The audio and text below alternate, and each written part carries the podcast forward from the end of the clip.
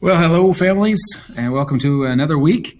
And it's just like to kind of just keep ticking along and just adding them on here as we keep moving forward. I do got a lot of things to cover in um, today's podcast, so hopefully we can get through it all in a timely manner.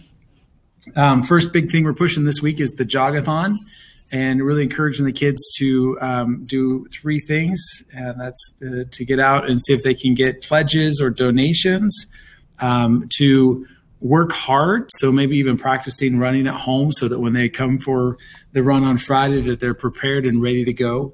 And the third piece to that was to have good sportsmanship as well. So encouraging them that even though we have two different teams that were kind of competing against each other that that competition is more to just kind of build the camaraderie and to, to encourage kids to to pledge and to run hard. Um, so that means that we don't want to be discouraging of the other team um, and, and, putting them down, but at the same time, just having fun with the competition as well. So, and that's happening on Friday. Um, and we'll be doing our run somewhere in the afternoon. I think we're right after lunch is when we're scheduled to do our run. So, you know, if you're if you're available, you want to come. I'm sure they uh, are seeking out volunteers and asking for that, or if you just want to come and cheer them along, that would be awesome. Um, I think cowbells would be pretty cool to hear them ringing as they keep running around the laps and the tracks. That's pretty pretty fun to keep you motivated and, and rolling. Uh, the next thing on my list of things that uh, I want to communicate to you is our school is hosting a parish mass October 21st at the 6 p.m. mass at Holy Apostles. So it's just a really great time to see everyone in their school uniforms, to see uh, kids and the kids to see different teachers, um, and then just for the, the faith community itself to see just the school and what it is that they support and how they give and what they pray for. Seeing those kids around and at the parish, it's just a really blessing. It's just it's just really a blessing. Excuse me, to see the school hosting that and just being present at that mass. So I'm just encouraging you that. Um, you know, if you are attending a mass that weekend, if you could go to the 6 p.m. mass, that would be awesome. If you're curious or interested about the Catholic Church um, and want to check it out, that'd be a great mass to attend and, and see other kids and other families there as well. Tagging along on that, uh, Father Len is offering some parent education classes, uh, and he's going to do another uh, do one on October 24th on um, information about the Catholic Church. You know, you're have your kids at a Catholic school, and perhaps maybe you wanted some more information about what is Catholicism, what is it all about, um, maybe questions that you have about the Catholic Church. Perhaps maybe you um, you know were raised Catholic, but have you know have kind of walked away, or just you know haven't been a part of the church for a while, and you want to know more about it. Uh, Father Len is going to be leading a class called Catholic 101 Wednesday, October 24th at 6:30 p.m. I encourage you to to go check it out and uh, just bring your questions and and learn a lot. Father Len always has some amazing teachings, and he's got a, a wealth of knowledge. Um, he's one of those that never wants to stop learning, and so he has lots of degrees. Simply for the fact that he just continues to want to learn, so he's always got a wealth and a depth of resources to to present and to give on that as well. Um, coming up also in October, we have our, excuse me, our Red Ribbon Week. And um, in the um, parent communications that come out from the school, they also have some information ab- about um, what is happening on each of those days. But I thought I would just mention it in here as well. So, you know, there's a few the, the themes, the things that they can wear throughout the week um, for Red Ribbon I cannot say that very well. Red Ribbon Week. And I posted those up on my uh, website if you are interested in finding out, or if you can't remember what I had posted on here. Um, they're on my website as well. So on the week of the 22nd through the 26th, uh, Monday is Wear Red on Your Head Day. Um, and just a reminder, you know, just, you know, keeping it, you know, as well as, as you possibly can, like maybe a red headband or, you know, just, you know, something red that keeps it, you know, not going over the top, but wear red on your head, wear red on your feet day. So socks, or maybe you've got red shoes.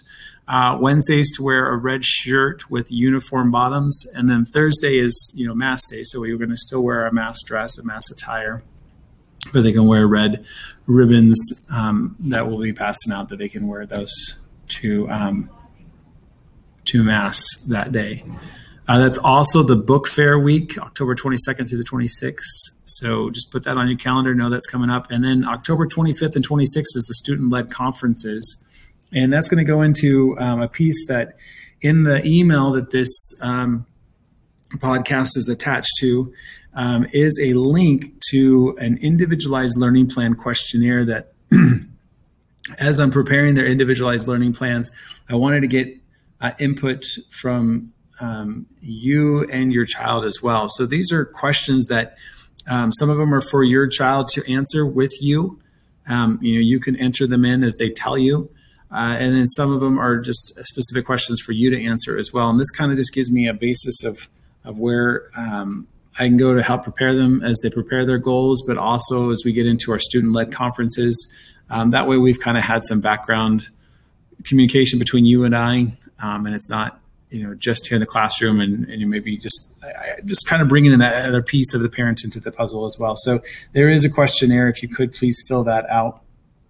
And that link is in the email that i have attached here. It is also on the website and the classroom information. There's a button there that you can press and the, the questionnaire is found there as well. Um, on the notes few things in classroom. Um, these are just some housekeeping items that i'm still buttoning down and i apologize that it is just taking me a little bit longer to get things rolling this year.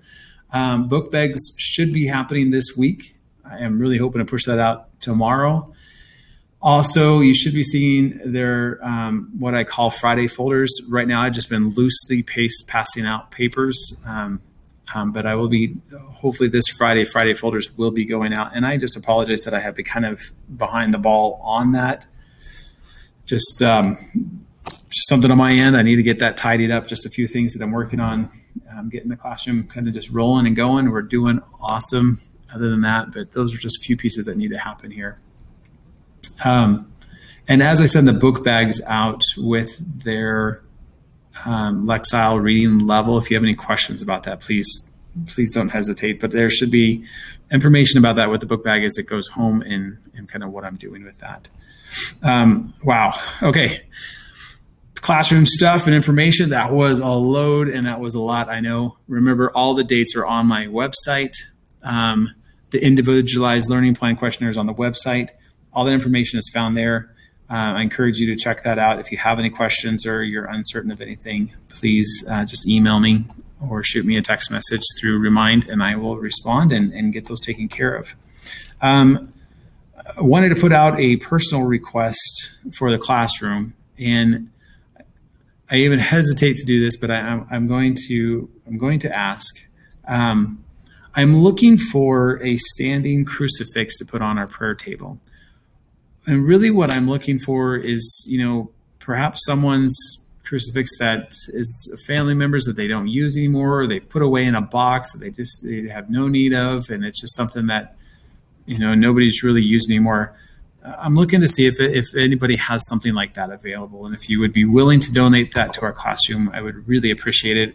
Um, it's just a piece that I would like to add to our prayer table.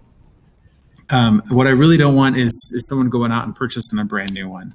Um, I, just, just, I want to keep it simple. And, and if you don't have somebody doesn't have something other that's totally fine. It's not a necessary piece to our classroom. It's just something i want to add to our classroom. And just just putting a request out there that if you know someone or you have someone in your family that you know has a, a standing crucifix one that can go on a table that they're not using or um, you know it's just collecting dust in a box somewhere if they if they would be willing to donate that to our classroom i would really really appreciate that.